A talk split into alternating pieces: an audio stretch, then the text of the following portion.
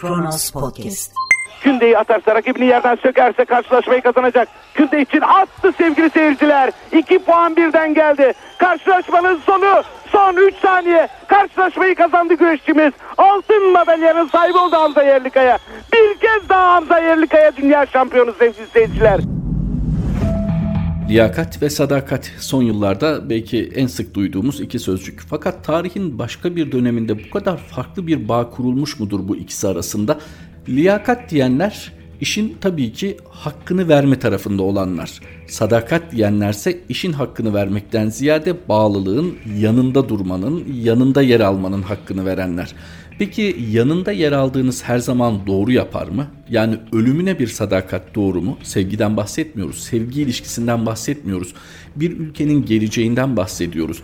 Hani deniliyor ya işte ona canım kurban ömrümden ömür versinler. Tamam buna bir itirazımız yok. Fakat bu kadar bağlı olduğunuz insan, bu kadar bağlı olduğunuz grup kamunun hakkını gözetme noktasında hata yaptığında da aynı sevgi ve bağlılığı göstermek zorunda mısınız? Merhaba Kronos Haber takipçileri 21 Aralık 2020 Pazartesi tarihli Kronos gündemle birlikteyiz. Hamza Yerlikaya'dan bahsediyorduk tabii. İspat et diyen Yerlikaya'ya sahte diploma ispatı ilk başlık sizlere aktaracağımız Kronos Haber'den sahte diplomayla gündeme gelen AK Parti eski milletvekili Cumhurbaşkanı Başdanışmanı Hamza Yerlikaya eğer benim diplomasız olduğumu ve 4 maaş aldığımı ispat edersen ben herkesten özür dileyip siyaseti bırakıyorum demişti. CHP Grup Başkan Vekili Engin Özkoç paylaştığı video mesajıyla Yerlikaya'nın sözlerine cevap verdi, kendisini istifaya davet etti. Bunca yalana cevabımdır. Hamza Yerlikaya. Sen İmrahor Meslek Lisesi adına düzenlenmiş sahte diplomayı alıp Gazi Üniversitesi Spor Okulu'na kayıt yaptırdın mı? Yaptırdın. Bundan dolayı mahkemeye verildin mi? Mahkemeye verildin. Peki suçlu bulundun mu? İşte sana şimdi gösteriyorum mahkeme kayıtlarını suçlu bulundun. Şimdi sen sahtekarlıktan suçlu bulunan bir kişi olarak nasıl oluyor da milletvekili seçilebiliyorsun? Nasıl oluyor da Cumhurbaşkanı danışmanı olabiliyorsun? Nasıl oluyor da Vakıfbank Yönetim Kurulu üyeliğine atanıp milyonlarca lira para alabiliyorsun? Nasıl oluyor da hala bakan yardımcısı görevini sürdürebiliyorsun? Senin ondan sonra ne yaptıkların beni hiç ilgilendirmez. Bu iktidar sahtekarları bakan yardımcısı, hırsızları büyükelçi yapıyor. Biz bununla mücadele ediyoruz. Bu ülkenin temiz, liyakat sahibi evlatları hak ettikleri makamlara gelsin diye uğraşıyoruz. Sende kızaracak yüz varsa bir an önce istifa edersin. Ne kadar ilginç değil mi? Pehlivan Pehlivan bu topraklarda sadece güreşçiyi ifade etmez. Pehlivan zihinlerde delikanlılık, mertlik, yiğitlik algısıyla birlikte dolaşır daima. Fakat Hamza Yerlikaya böyle güzel bir algıyı herhalde bu sahte diplomayla yerle bir etti. Henüz bunun farkında değil. Henüz kulesi yıkılmadı. Fakat güç el değiştirdiğinde ve her şey normale döndüğünde hukuk bu topraklara döndüğünde sanırım aynaya baktığında kendisine soracağı sorular vardır. Hamza Yerlikaya'nın sahte diploması meclis gündeminde bir diğer başlık. CHP Ankara Milletvekili Yıldırım Kaya diplomasının sahte olduğu ortaya çıkan Cumhurbaşkanı Başdanışmanı Hamza Yerlikaya hakkında Cumhurbaşkanı Yardımcısı Fuat Oktay tarafından yanıtlanması için Türkiye Büyük Millet Meclisi Başkanlığına soru önergesi verdi.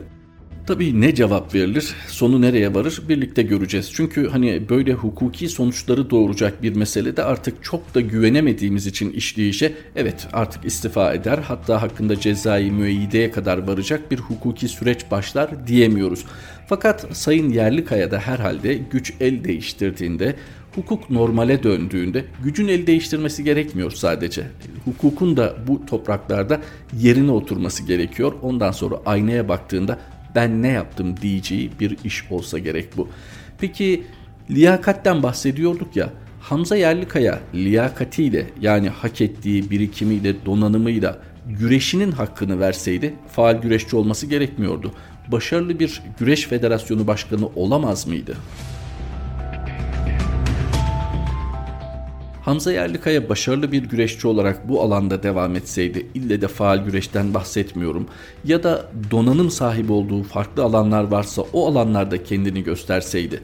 Şimdi düşünün, eli vicdanında olan, yaptığı her işin kamu nezdindeki hakkını hukukunu arayan biri için ben bankacı değilim. Bu kadar üst düzey bir bankada böyle bir görevi kabul etmem doğru olur mu sorusu dahi sorulmadan kaldı ki burada belki de evet hayır denilmesine bile fırsat verilmedi. İşte işi bilmiyoruz çünkü. Yapacaksın yap. E siz de sadakatiniz de oradasınız. Bu sadakati sürdürmeniz gerekiyor. Ama liyakat buna izin vermiyor. Ne yapacaksınız? Bir yol ayrımındasınız. Ne hikmetse bu dönem o yol ayrımına gelenlerse hep sadakat ve sadakatin getirileri tarafını tercih ediyorlar. Peki hukuk döndüğünde ne olur? Umarım onu hep birlikte görürüz. Kronos Haber'de bir diğer başlığımız Avrupa Birliği'nden Türkiye'ye Kavala'nın tutukluluğu hakka ve hukuka aykırı. Hakkında hazırlanan yeni iddianameyle iş insanı Osman Kavala hakkında 3 kez ağırlaştırılmış müebbetle 20 yıl hapis cezası istendi. Mahkeme tutukluluk halinin devamına karar verdi. İşlerin çok da iyiye gitmediğini düşündüğümüz bir dönemde e, Diyarbakırlı arkadaşlarımızın, Diyarbakırlı sivil toplum kuruluşları başkanlarının e, başlattığı bir inisiyatif vardı. E, bunlar e, hükümet, siyasi partiler arası bir diyaloğun kurulması ve bu şekilde barışçıl bir çözüme katkıda bulunması için bir takım temaslarda bulunmaya başladılar. Bizle görüştüler ve bu şekilde temas ve diyalog grubu fikri ortaya, ortaya çıktı. çıktı. Osman Kavala bir iş insanı kendisine yakıştırılan farklı söylemler de var. Kızıl milyarder gibi yahut da işte Soros'la yakınlığı üzerinden söylenenler var. Kendisi de zaten bir söyleşide ifade ediyor Soros'la tanışıklığının daha sonra olduğunu. Çünkü 80'lerden bu yana sivil toplum meseleleriyle ilgileniyor Osman Kavala iş insanlığının yanı sıra ki 99 depreminden sonra daha büyük bir hassasiyetle eğiliyor bu konulara. Soros'la tanışıklığı ise çok daha sonra gelen bir konu. Peki Kavala'nın mevcut durumu için ne diyor Avrupa Birliği? Dış ilişkiler ve güvenlik politikaları sözcüsü Nabila Masral'ın konuyla ilgili bir değerlendirmesi var. Hukukun üstünlüğü ilkesine ve masumiyet karinesi gibi temel haklara saygı taahhüdüne ters dedi. Biz bunu Türkiye'de çok iyi biliyoruz. Bu Masral'ın dediğinin ne anlama geldiğini çok iyi biliyoruz ama tabi Avrupa Birliği bir konuda söz verilip de bunun tutulmamasını yeni yeni değerlendiriyor ve hemen altını çizmek lazım seçerek değerlendiriyor. Osman Kavala evet bir haksızlığa uğruyor mu? Hiç de hukuki olmayan bir süreçte yıllarını kaybediyor mu? Kesinlikle. Peki Hidayet Karaca, peki Gültekin Avcı, peki Sedat Laçiner ve şu an tek tek isimlerini sayamayacağımız onlarca, yüzlerce, binlerce, on binlerce insan. Avrupa Birliği maalesef bu konuda kendisinden beklenildiği kadar kararlı bir duruş göstermiyor. Yuvarlak ve dönemsel açıklamalar. Peki sonra Sonrası şu. Türkiye'nin Avrupa Birliği ile ilişkileri sadece ticaret üzerinden değil malumunuz bir kapı vazifesi de görüyor. Bu kapının açık olması ve kapalı olması Avrupa Birliği'nin bazı tercihleriyle çok ilgili. Bunun bir politikaya dönmesi yani ülkedeki göçmenlerin, mültecilerin hani hukuki hakları da hukuki tanımları da çok tartışmalı maalesef. Avrupa kapılarına yığılacak olması, Avrupa kapılarına o insanların bir şekilde önlerinin açılarak gönderilmesi Avrupa Birliği açısından bir sorun teşkil ediyor. Ama bunun daha büyük politikalarda belirleyici hatta hukuk gibi bir sahada son derece örseleyici bir yere varması maalesef şu an Avrupa Birliği'ni o kadar rahatsız ediyor görünmüyor. Masralı'nın açıklaması önemli tabii çünkü onun imzasıyla yayınlanan bir açıklama var. Avrupa Birliği Dış İlişkiler ve Güvenlik Politikaları Sözcüsü kendisi ve Avrupa Birliği'nden Türkiye'ye temel haklar konusunda somut ve sürdürülebilir ilerleme kaydetme çağrısı yaptı. Bu çağrının acaba Türkiye'de yakın zamanda söz edilen hukuk reformu ile bir ilgisi olabilir mi? Acaba yani oradan bir beklenti, buradan bir taahhüt ve bir reform böyle bir netice mi alınması bekleniyordu? Ama içeride öyle olmadı. Bu hesaplanmış mıydı? Adalet Bakanı Sayın Abdülhamit Gül ile Cumhurbaşkanı Sayın Recep Tayyip Erdoğan'ın söylemlerinden sonra Milliyetçi Hareket Partisi'nden gelen özellikle Genel Başkan Sayın Devlet Bahçeli'den gelen ki akabinde Genel Başkan Yardımcısı Semih Yalçın'ın da bir takım ifadeleri zaten bu doğrultuda içeride işlerin umulduğu gibi yürümediğini gösteriyor. Peki nereye varır? Bir yol ayrımına mı varır ya da tam tersi onlar yol ayrımına gitmesin, siyasi ikballeri zedelenmesin diye kamunun hakları daha da mı zedelenir? Nasılsa bir çuval oluşturuldu, bir terör örgütü ilan edildi ve bu terör örgütü çuvalının içine yakın değil, hiç önemli değil, hukuki, gayri hukuki bunlara hiç bakılmaksızın kullanışlı dosyalar dolduruldu. O halde neden yol ayrılsın ki? Neden reform yapılsın ki? Avrupa Birliği Dış İlişkiler ve Güvenlik Politikaları Sözcüsü'nün imzasıyla yayınlanan açıklamada Avrupa Birliği'nden Türkiye'ye temel haklar konusunda somut ve sürdürülebilir ilerleme kaydetme çağrısı yapıldı. Avrupa İnsan Hakları Mahkemesi bir yıl önce Osman Kavala'nın tutuklu yargılanmasının yeterli kanıt olmadan gerçekleştiğini, onu susturma ve diğer insan hakları savunucularını caydırma gayesi taşıdığı kararını vermişti. Geçen hafta İstanbul'daki mahkemenin Osman Kavala'nın Avrupa İnsan Hakları Mahkemesi kararına rağmen tutukluluğunun devamına karar vermesi Türkiye'nin hukukun üstünlüğü ve masumiyet karinesi gibi temel haklara saygı taahhüdüne ters düşüyor demiş Avrupa Birliği Sözcüsü Masralı. Peki Burada bu ihlal nereye kadar sürecek? Sürdüğü takdirde Avrupa Birliği ne yapacak? Zaten içeride bazı kesimlerin istediği de bu değil mi? Batı ile köprüleri tamamen atmak değil mi? Pek çok soru işareti var. Ama nedense bu süreç o kadar hızlı ilerlemiyor. Peki ne olmasını bekliyorsunuz? Hani milletlerin hayatında ve devletlerin hayatında, insanların hayatındaki gibi gün, ay gibi süreler değil de daha ziyade yıllara varan değişimler söz konusudur. Kabul. Ama temel haklar zedelendiğinde insanların ömürleri hapishanelerde çalınıyor ve bu konuda Avrupa İnsan Hakları Mahkemesi akabinde Avrupa Birliği çok daha net bir duruş göstermediği sürece kendi değerlerini aşındırıyor. Tabi bunu ne kadar önemsiyorlar kendi takdirleri. Sırada Avrupa Birliği İstatistik Ofisi tarafından açıklanan verilerle ilgili bir başlık var. Türkiye'nin satın alma gücü Avrupa Birliği ortalamasının %41 gerisinde diyor Kronos Haber. Avrupa Birliği İstatistik Ofisi tarafından açıklanan satın alma gücü paritesine göre Türkiye satın alma gücü paritesinde Avrupa ortalamasının %41 gerisinde kaldı diyor. Bu arada satın alma gücü paritesi kişi başına gayri safi yurt içi hasılayı ülkeler arasındaki fiyat farklılıkları giderilmiş olarak ifade edildiği için ülkelerin gelir seviyesini karşılaştırmada etkin bir ölçüt olarak kabul ediliyor diye haberde bir ayrıntı var. Karşılaştırmalarda 27 Avrupa Birliği üyesi ülke, 3 Avrupa Serbest Birliği ülkesi, 5 aday ülke ve bir potansiyel aday ülke ile Birleşik Krallık kapsanmış. Bu tabloda yapılan karşılaştırma neticesinde Türkiye %100 baz alındığında %59 da Avrupa ortalamasının %41 gerisinde kalmış görünüyor. Çarklar işçinin canı pahasına dönüyor, asgari değil insanca ücret. Başlıktaki bu cümle işçi temsilcilerine ait bir yanda ultra lüks hayatlar yaşanırken diğer yanda açlıkla boğuşan milyonlar bulunmakta. Hastanelerin yoğun bakım servisleri İstanbul'un emekçileriyle dolmuş durumda. Asgari ücret görüşmeleri sürerken İstanbul İşçi Sendikaları Şubeler Platformu asgari değil insanca bir yaşam için ücret istiyoruz dedi. Asgari ücretin vergiden muaf tutulmasını isteyen işçi temsilcileri İstanbul'da emekçilerin yaşam şartlarının koronavirüs salgını nedeniyle daha da kötü hale geldiğine dikkat çekti. Çünkü dikkate çekilmesi gerekenler bu konuda yeterince dikkat göstermiyorlar. Asgari ücret adı üzerinde yani bir devletin sınırları içerisinde biri çalıştırılırken verilebilecek en düşük ücret. Onun altında ücret veremezsiniz demek. Peki devlet niçin bir de bundan vergi talep eder? Zaten en düşük ücreti vermiyor musunuz? Açıklamanın devamında özellikle sendikasız işyerlerinde durum oldukça vahimdir denilmiş. Tek bir maskeyle 8-10 saat çalıştırılan, servislere tıklım tıkış bindirilen işçiler, Tuzla tersaneleri işçileri, market çalışanları, inşaat işçileri hafta sonu kısıtlamalarından dahi muaf tutuluyorlar. Yaygın test, ücretli izin gibi taleplere ise kulaklar tıkanıyor. Deniliyor ki çarklar işçinin canı pahasına da olsa dönecek. Koronavirüs salgını tüm dünyanın gündemi aşı ya da aşıların bulunmasıyla şimdi bu gündem biraz evriliyor. Bu arada hemen belirtelim İngiltere'de özellikle adanın güney kesiminde mutasyona uğrayan bir varyanttan bahsediyor. Hatta bunun için Avrupa'da hemen tedbirler alındı. Karşılıklı uçuşların kısıtlanması söz konusu. Bakalım önümüzdeki günlerde bu mutasyon meselesi nerelere varacak? Ama dünya genelinde daha çok aşı ve aşılar konuşuluyor. Fiyat, doz farklı başlıklarda konuşuluyor. Kronos Haber'de Fikri Doğan'ın Profesör Doktor Bengi Başar'la yaptığı söyleşiye yer vermiş konuyla ilgili. Fikri Doğan'ın bir giriş yazısı var. Profesör Doktor Bengi Başar aslında kardiyoloji uzmanı. Pandemi döneminin başından itibaren isabetli öngörüleri ve bilimsel yaklaşımıyla meslektaşlarının bir adım önüne çıktı.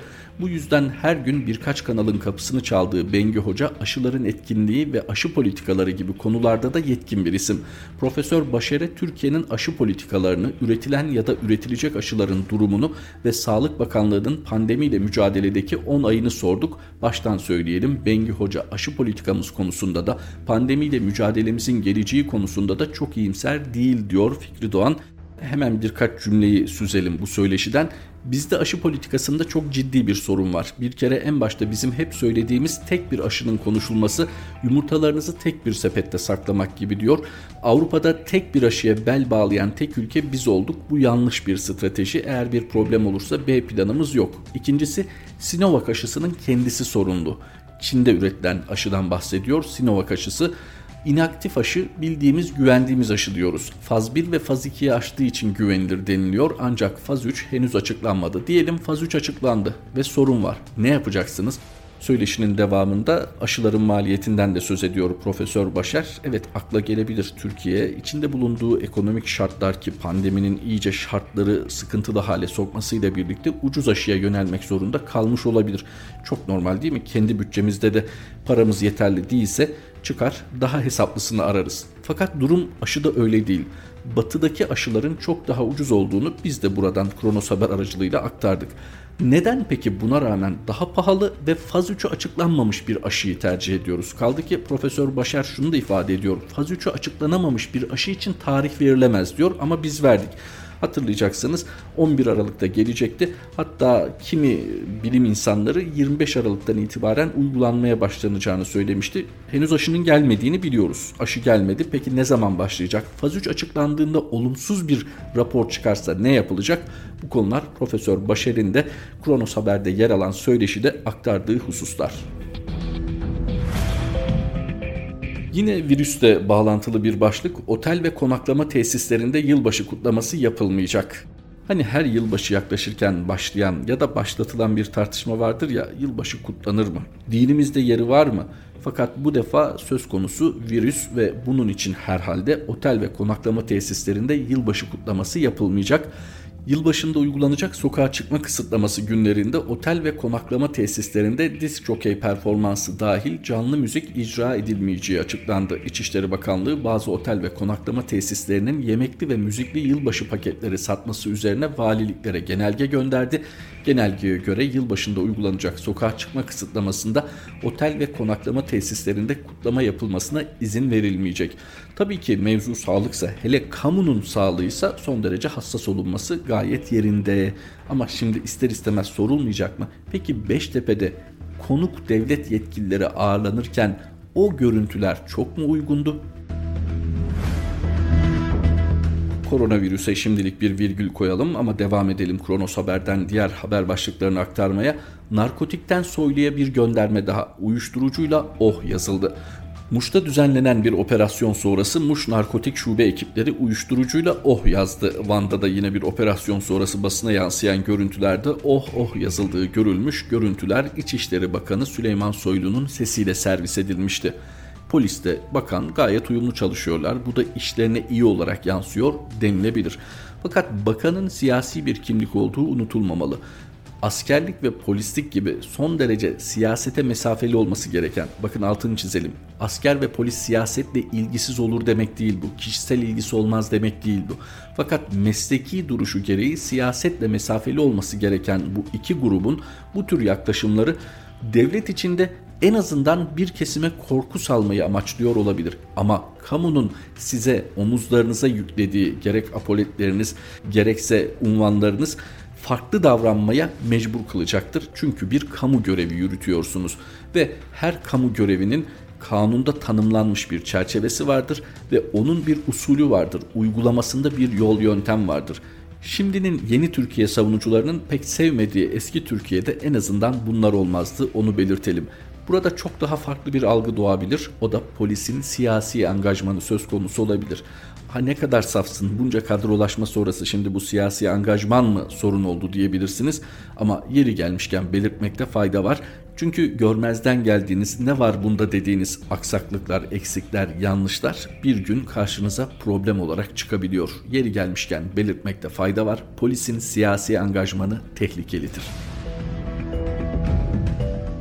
Kronos gündemle birlikteydik. Kronos Haber'de tekrar buluşmak üzere. Hoşçakalın. Kronos Podcast